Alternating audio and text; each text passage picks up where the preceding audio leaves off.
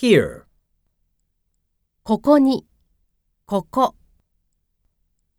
Yuta has been listening to music here for three hours.